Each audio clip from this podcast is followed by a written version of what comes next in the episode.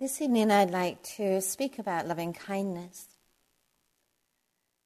The Buddha was once asked by one of his disciples Would it be true to say that a part of our practice is for the development of loving kindness and compassion? And the Buddha answered, He said, No, it wouldn't be true to say this. It would be true to say that the whole of our practice is for the development of loving kindness and compassion. Imagine how it would be to begin every sitting and to begin every walking with a very, very clear sense that this time is dedicated to nothing but developing loving kindness and compassion. Imagine how it would be to enter into the variety of contacts and interactions in our life, the variety of our relationships, the places we meet people, with that same intention that this time is dedicated to the development of loving kindness and compassion. Imagine how it would be to approach ourselves as we meet our inner world, our bodies, our thoughts, our memories, our plans, the spectrum of our emotions. And within that meeting, have a sense that what is of primary importance is that meeting is pervaded with loving kindness and compassion. To me, this statement of the Buddha is really a very pivotal statement because it invites us to really honestly explore what it is that we aspire to in our practice, in our meditative journey, in our life. It asks us to reflect on what it is on the most essential level we feel ourselves to be really dedicated to. And then it asks us to look at our attitudes and our relationships, the way that we hold ourselves, the way that we receive the people and all of the events that come into our world. And it asks us to look again and to look anew at our own minds and hearts. And the Buddha went on to say that where there is goodness of heart, there is wisdom. And where there is wisdom, there is goodness of heart. Now, loving kindness, one of the paramis, one of the noble qualities of heart, of mind, clearly this is not something that we can talk ourselves into. And it's not something we can pretend. You know, if you found yourself in a very difficult encounter with someone, you know, to smile at them through gritted teeth, you know, pretending there's loving kindness where in reality there's rage or estrangement. It does us no good.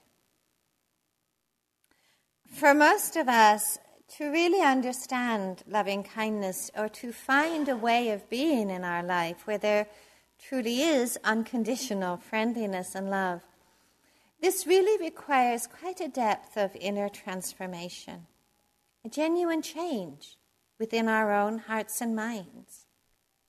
It's a genuine kind of transformation of some of the familiar pathways of anger and fear and alienation and self protection.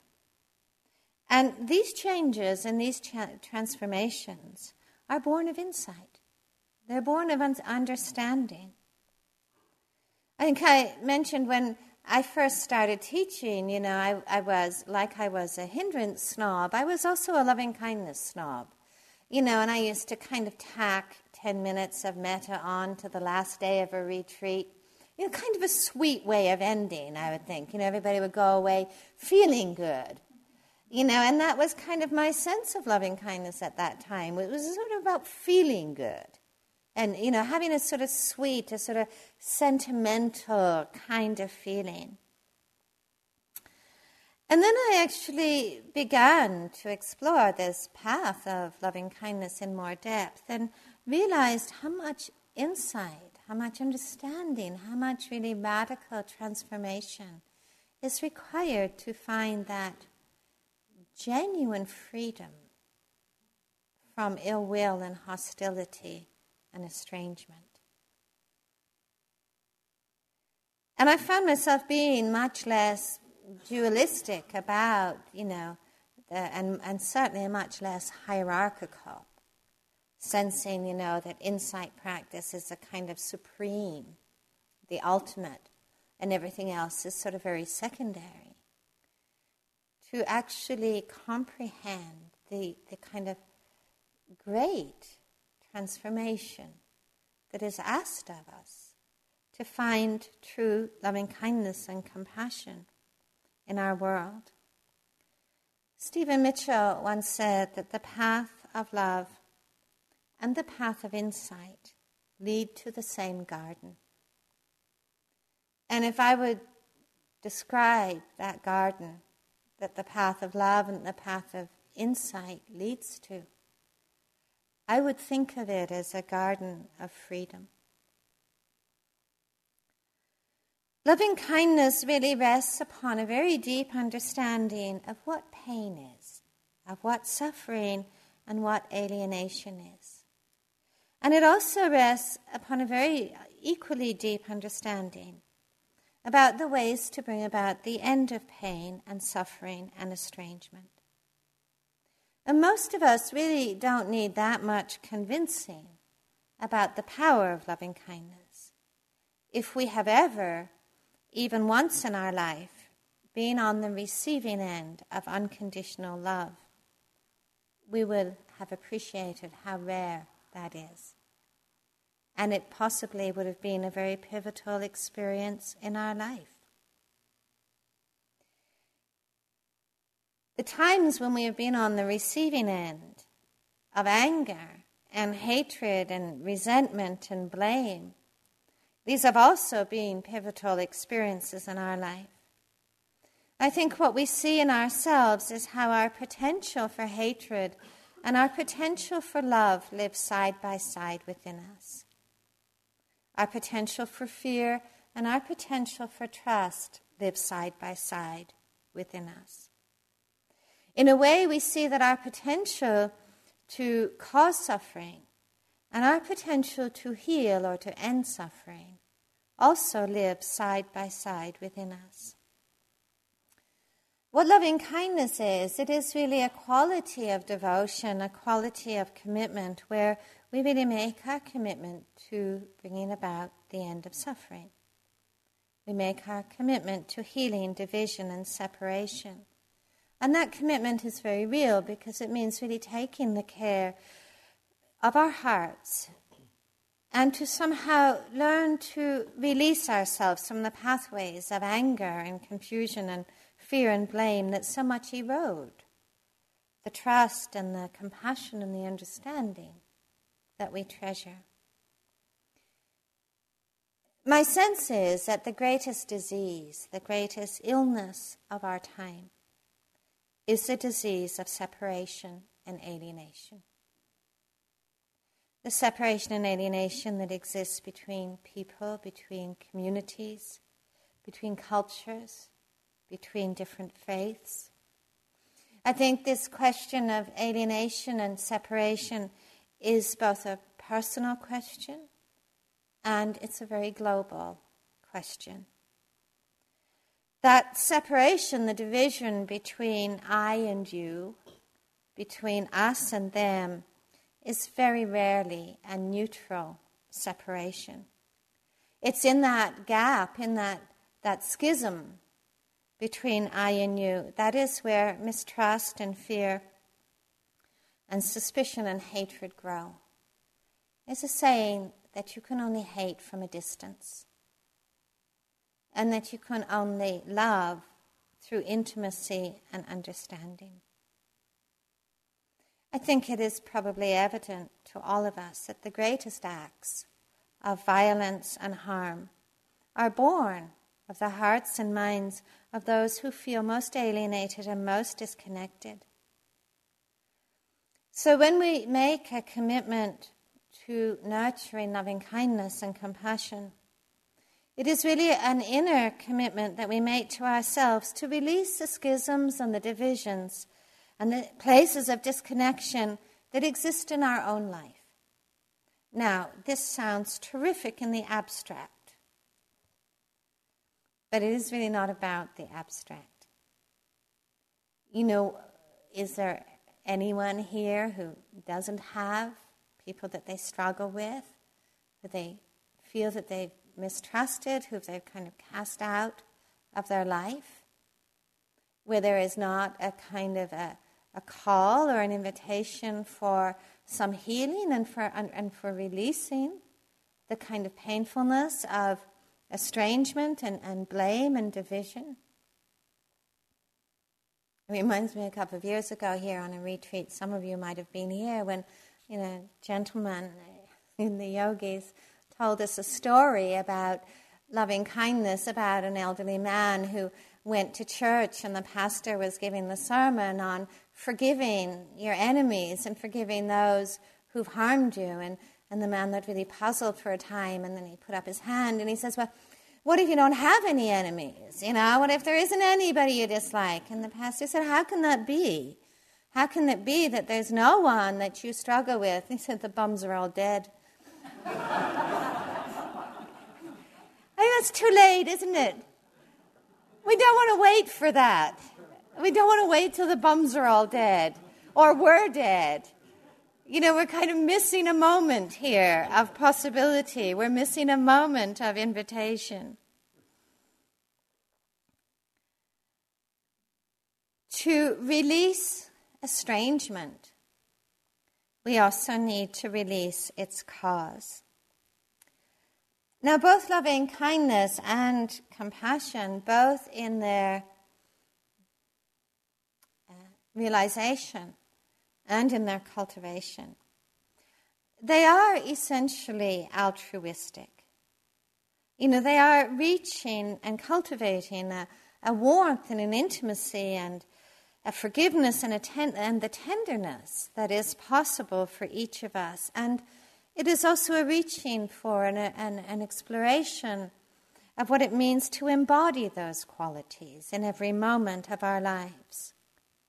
But because something is altruistic does not mean that it is idealistic.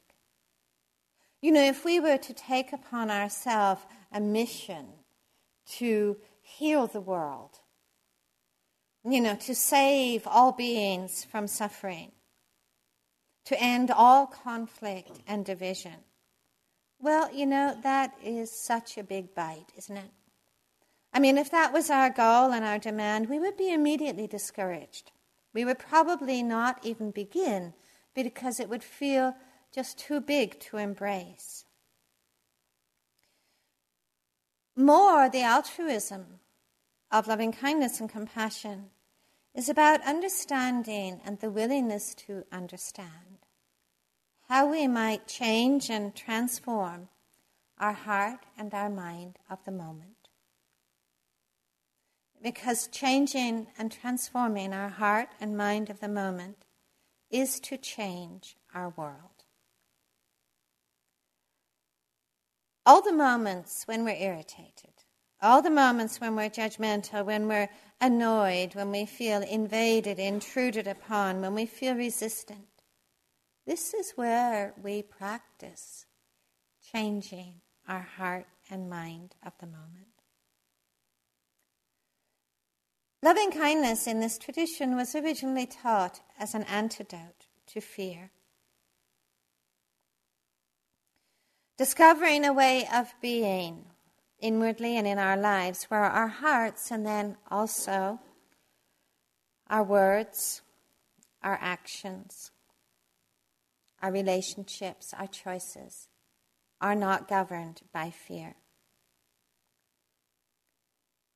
It takes wisdom to really see and acknowledge the power of fear in our life and in our world, and that the offspring of fear is inevitably alienation, and mistrust. We could ask where there is harm without fear. I must admit to being really surprised when I read an article about a couple of towns that have made it a law that every household in the town has to own a gun. How extraordinary! An extraordinary way to live. To, uh, to invite fear into your home in that sense. Just as genuine loving kindness is unconditional, I think our commitment, our devotion to loving kindness must be also unconditional. And for many of us, this is a little bit of a leap of faith. I know it has been a leap of faith for me. Because my sense is that if we approach loving kindness and compassion with a, a devotion and a commitment that is kind of lukewarm and half hearted, then our loving kindness and compassion is also going to be lukewarm and half hearted. You know, if we feel inspired to offer and receive people in our world with a, a kind of half baked loving kindness, or, or, or, we're willing to offer loving kindness to only those that we love and care for, but, you know, maybe not those who really annoy us. Mostly then, the cultivation of loving kindness and compassion is in some way going to leave our hearts untouched. And I think we see that bitterness and fear and anger are mostly the outcome of the way our hearts are guided. And loving kindness and compassion and understanding are also the outcome of how our hearts are guided. And the seeds of fear and anger and alienation mostly grow in our unwillingness to pay attention to them. And we're often unwilling to pay attention to anger or to fear or to mistrust because they're difficult, they're, they're unpleasant, and often they really kind of are not really that flattering, mostly, how we see them. If we approach loving kindness or even approach the people in our world that we struggle with with the loving kindness that has conditions or demands that it should produce a result and guarantee us an undisturbed life, then mostly we'll be discouraged because then we can misuse loving kindness as a way to make us feel better rather than to really cultivate understanding and heal estrangement. Wholehearted dedication is the essence of loving kindness and compassion, and it is a leap of faith. There's a Nasruddin story where Nasruddin, the kind of Sufi, wise fool, his house was on fire. So he ran up to his roof for safety. And there he was precariously perched on the roof with his friends gathered in the street below holding a stretched out blanket for him and shouting, Jump, mullah, jump. Oh, no, I won't, said the mullah. I know you fellows. If I jump, you'll pull the blanket away just to make a fool of me. Don't be silly, mullah, they answered. This isn't a joke. This is serious. Your house is on fire. Jump. No, said Nasruddin. I don't trust any of you.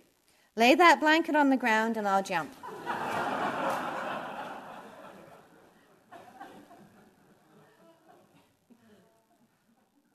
Wouldn't we just love the guarantees? And aren't we asking something absurd? We're just asking something absurd. It's not blind faith that loving kindness and compassion asks of us.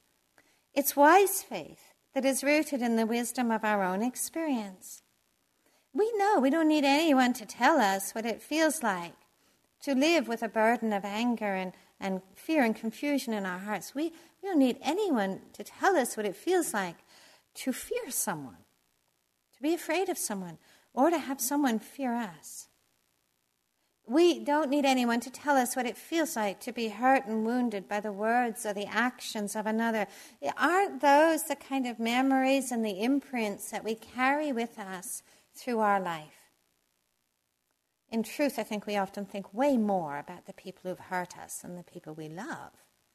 You know, we upset, we're married to these people. You know, we've kind of taken the, you know, they've got a permanent resident, they've got a permanent address in our hearts. You know, there we, and we visit them daily, you know, weekly. Nothing ever changes. We know also what it feels like to speak very harshly or hurtfully to someone or to have people in our life that we just feel that we can't open to, that we avoid and reject. It seems that so much ease and happiness in our hearts and in our lives is also really related to the sense of ease that we cultivate in the world and in our life. And real, real ease, genuine ease, is really born of having no enemies, of not having any enemies. Our commitment or our willingness to embark on a journey of understanding that really is dedicated to having no enemies in our life must be based on truly understanding the way that our planet is wounded, how our own relationships are fractured, and our hearts are broken by hatred and alienation. Shantideva, a great Indian teacher, once said, The mind does not find peace, nor does it enjoy pleasure or joy, nor does it, nor does it find rest or courage, whether, whether the thorn of hatred dwells in the heart. In brief, there is nothing that can make an angry person happy. Unruly beings are like space. There's not enough time to overcome them. Uprooting these angry thoughts is like defeating all our enemies.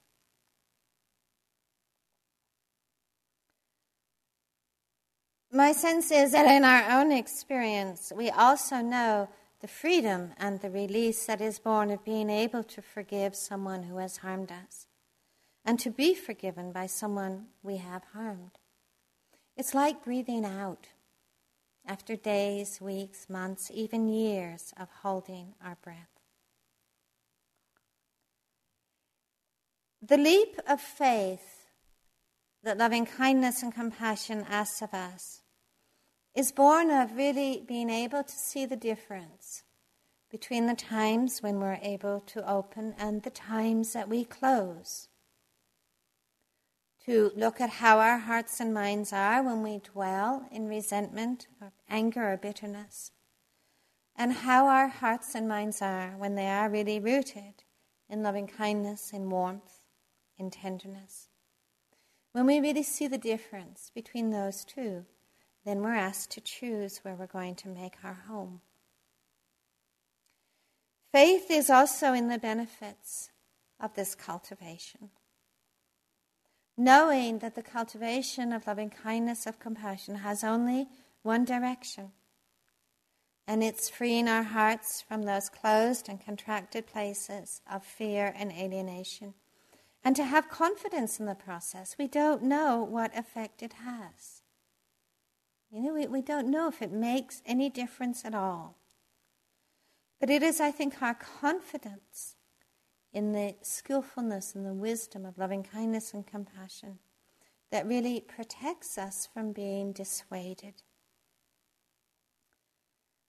A couple of years ago, I went to listen to a talk given by a Tibetan monk in the town near, near where I live in England. And this was the weirdest thing, the most bizarre thing I had ever seen because he brought with him to this talk all the instruments of torture that he'd been tortured with. And it was kind of like some bizarre show and tell experience, you know. And he would say, Oh, and yes, they put this on my hand and then they crushed my fingers, you know. And then when they put this ankle and crushed my ankle bones, you know. And, and, and he was just totally good humored, sane, sane. He was really sane is totally equanimous guy, his face wreathed in smiles as he recounted these long torture sessions. And I thought, what is going on here? And then he proceeded to give this long talk on compassion and how, you know, he had only ever felt endangered when he felt in danger of losing his compassion for his torturers. This is faith. You know, there's something so powerful. And it wasn't like this guy, you know, was some great saint or great yogi in the way he was. But he had such commitment that this was the way of healing and that this was the way of freedom, that nothing would dissuade him from it. I think the confidence that is really important is not only in the direction and the fruit of the practice, but I think also the confidence must be in ourselves. The confidence that we have the capacity to realize a heart without boundaries. That we have the capacity to realize a heart and mind of peace and of freedom within all things. Now, we argue with that a lot. You know, because here is a place where often we are dissuaded because we think, oh, you know, when I'm more perfect, then I'll surely have a lot of loving kindness, you know, or you know, when I've got rid of this particular hindrance or this obstacle or this particular personality trait, you know, then I'll have a lot of loving kindness, I'm sure. And, and we say, well, you know, I've been angry my whole life, you know, or I've been impatient my whole life, so, you know, it must have a future as long as it's history. It doesn't. It doesn't. Just because something has a long history, just because we have a hugely long history of of mistrust or alienation or estrangement or fear or anger, it doesn't mean it has an equally long future. Because we learn the possibility of transforming the moment. And I think it's so important to have that very deep seated confidence in ourselves. It is never to imply, it's never to imply that the cultivation of loving kindness means that we never experience fear or anger. There are times when our world can feel very unsafe. There are events and acts and people who unsettle us deeply. We do meet people who seem to be blinded by greed and self centeredness and rage. But I must say that if the fear and anger we experience has some good at all in it, it is that it does have the power to startle us into a remarkable wakefulness. If you look at any moment in your life when you felt really angry or really afraid, no one has to remind you to be present. You know, no one has to remind you to be awake. They are highly energetic moments. In some ways, they are the most acutely alive moments in our, we experience. It's what happens in response to the fear and anger that is so crucial. Because if we're not really knowing how to hold fear and anger with loving kindness and compassion, we can be driven into very unskillful and harmful acts. And then, of course, then we have all the waves of regret and guilt and blame to deal with. But if we can learn to tend those moments of anger and fear with loving kindness and compassion, if we can learn to be still within them, we can learn to be still within the agitation of them, then our wakefulness can be the beginning of words and acts and choices that can heal. We stay connected. You know, when in those times when we are very angry or very afraid, we are in truth very connected. But I, I, think it's very important to discern the difference between being connected and being imprisoned.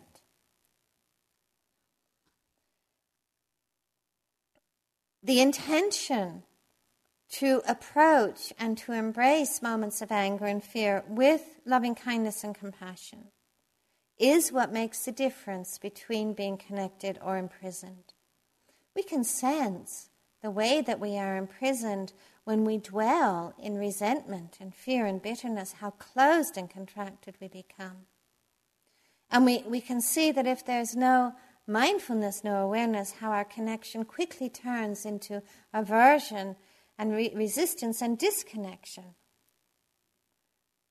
You know, if someone shouts at us, if someone blames us, if someone speaks really harshly to us, you know, we are suddenly so alert. We're suddenly so present. And our inclination is to move from that alertness so quickly into impulse the impulse to close down, to withdraw, or to re- retaliate. And then when we withdraw, we may have long left the person who shouted at us, but we're left with the echoes in our mind the echoes of their words, their, the echoes of the, the image, the story, the encounter that replays in those endless, tedious loops in our mind. And it's like with every repetition, the story and also the anger and the fear becomes more and more solid. Reinforcing, what does it reinforce? It reinforces separation and it reinforces alienation.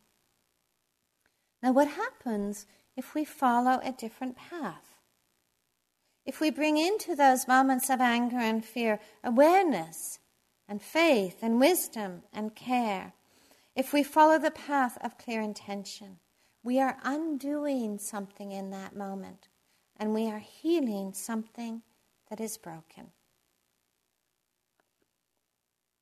The Buddha once said, The thought manifests as the word, the word manifests as the deed. The deed develops into habit, and habit hardens into character. So watch the thought and its ways with care and let it spring from love. I must say that the habit of aversion and resistance to me seems a lot easier to cultivate and perpetuate in our life. But imagine how our lives would be if we were able to extend an equal amount of time and energy and commitment to nurturing the intentions of loving kindness and compassion in all those moments and circumstances when we're most prone to flee and to resist. This is not about a feeling. You know, it's not about having a certain kind of feeling. It's about how we are present. More and more, I think we sense the painfulness of those times of estrangement, and rather than being entangled in the complexity of right and wrong, we simplify, don't we? May I be peaceful. May you be peaceful. That is so much simpler. Rumi once said, out beyond the ideas of right and wrong, there is a field, and I'll meet you there. It seems to me that we have to let go of a lot to find that simplicity. Perhaps one of the first things we have to let go of is the blame. One of my first teachers used to shout at me, more or less, on a daily basis swallow the blame. Now, from some Western therapeutic standpoints, you know, that sounds like repression and suppression, and, you know, we get into a long story about if I swallow the blame, you know, what's going to happen. And I used to have that argument, and he would just say, swallow the blame. Swallow the blame. And it's not about repression, it's about going into that field which is beyond the ideas of right and wrong. To meet there. We argue with it because we fear if we swallow the blame, we're going to lose something. We're going to become invisible, or somebody's going to get away with something, somebody's going to walk all over us, you know. They're never going to know how bad they are.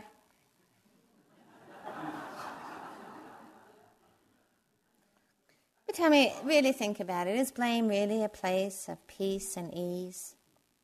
Hardly. We sow the seeds of loving kindness over and over again, and we learn to rest there. so that alienation can become a stranger, so that the home of our heart and mind is radiant and easeful and open. If we dwell in fear and anger, it will only grow. If we dwell in loving kindness and compassion, make our home there, it too will deepen. And one of the hindrances to loving kindness compassion is not anger, but it is our attachment to anger. You know, if someone has wronged us or hurt us or offended us, we can be very attached to the injured self. We can be so attached to the injured self. We find ourselves becoming self righteous. And that self righteousness can even disguise itself as wanting to help another person. You know, loving kindness can even mask, uh, I mean, uh, self righteousness can even masquerade as loving kindness. You know, we're going to help this person get better. You know, we're going to sit them down so that they can really acknowledge just how wrong they are. And other people are aversive, but I'm just pointing out what's right. Our attachment to anger can also be a very internal process when we have just withdrawn, when we relive the events of hurt and pain, when we replay the conversations. In some ways, in blame, we have invested in another person authority over our well being. In some ways, in fear and in mistrust and in alienation, we have given someone else the authority to govern our well being. Sometimes the blame is not outer, sometimes it's inner. We, we tell ourselves, if only I was a better person. You know, if only I was more generous, more spiritual, nobody would hurt me. Nobody would reject me. But one of the first steps in loving kindness is to release all blame. Not just blame on others, but blame for ourselves to see that nothing is healed, that we are just stuck in an endless cycle of pain and disconnection. Sometimes the people who hurt us, you know, they're on vacation in Florida.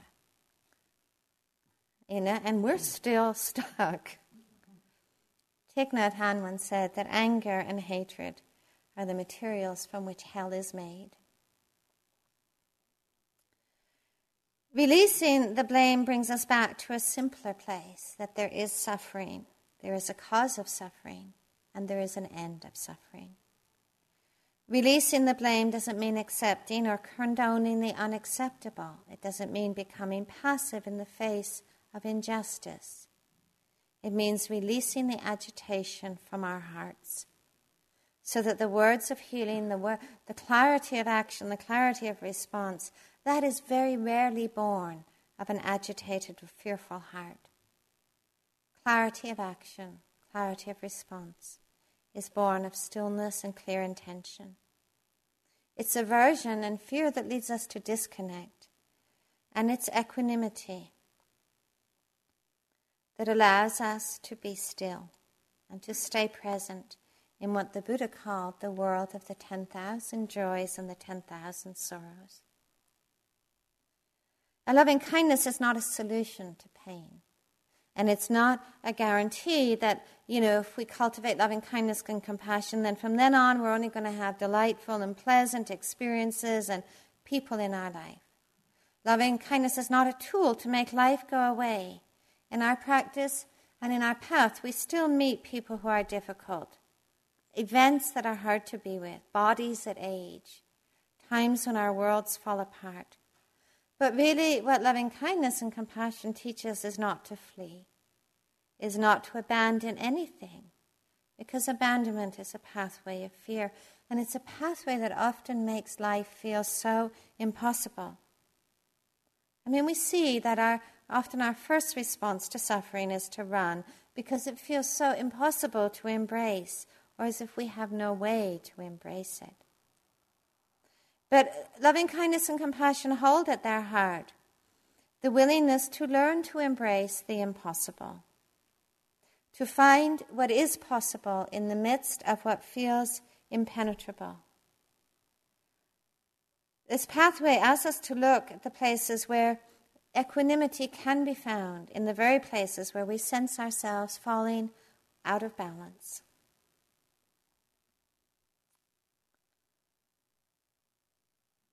What does it mean for us to stay connected, to open rather than to close? The countless moments in our day when we feel irritated, offended, frustrated with ourselves, disheartened, discouraged, blaming. What does it mean to open rather than to close? Those moments are the training ground of equanimity, and they're the training ground of loving kindness and compassion. It's what allows us to sense the possible in the midst of the impossible, to say this too, this too, changing the heart of the moment, changing our world of the moment. There's a story of a rabbi. It's a story of a very famous, learned rabbi who was coming to visit a small town who was currently there was a young rabbi there leading the congregation. And the young rabbi, hearing all the hoo ha about this great rabbi coming to town, thought, well, you know, no way. I can't be kind of unseated here. So the clever young resident rabbi, he saw it as a great opportunity to show off and prove himself. So he devised what he thought of as a test for the old rabbi. The master was going to speak to the villagers, and at the right moment in the middle of the gathering, the young man would approach him with a tiny bird in his hand, then ask the question Rabbi, I have a bird in my hand. Can you tell me if it's alive or dead? If the rabbi answered the bird is alive, the young man could crush the bird and hold it out for all to see, proving the old rabbi was wrong. And if he replied the bird was dead, he would open his hand and let the bird fly away, demonstrating his superior cleverness and wisdom. The day came, and the young man approached the rabbi with his question Rabbi, you're so clever and wise. Can you tell me if the bird in my hand is alive or dead? The rabbi was silent for a moment, and then with tenderness he looked at the young man and gently replied, It is up to you, my friend. It is up to you.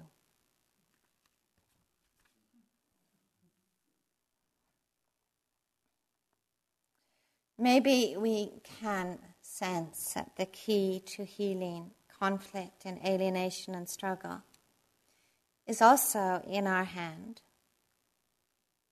Each time we meet the difficult and the painful with loving kindness and compassion, we are in truth creating in this world one less moment of fear, one less act of harm one less instance of alienation. And loving kindness and compassion then are not states, they're not destinations that we strive for, but they are a way of attending to the moment, of learning to reduce the mountain of suffering. It's not complicated, but it is remembering. It is up to us in that moment. It is in our hands. We take just a moment quietly together.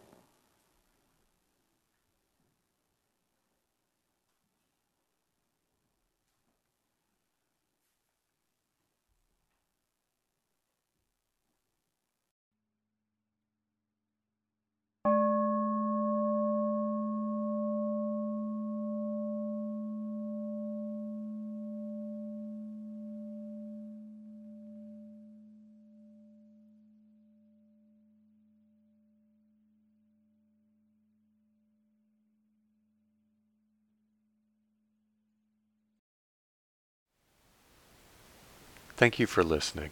To learn how you can support the teachers and Dharma Seed, please visit dharmaseed.org slash donate.